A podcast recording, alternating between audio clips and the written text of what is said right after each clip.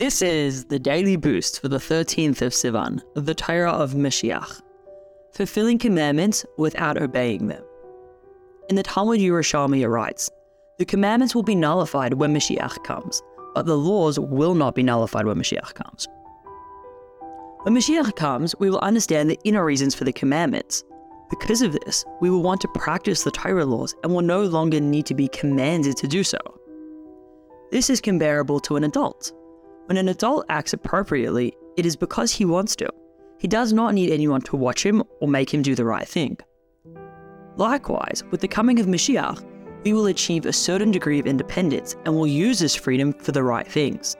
However, we will only be granted this freedom once we have reached the proper level of maturity.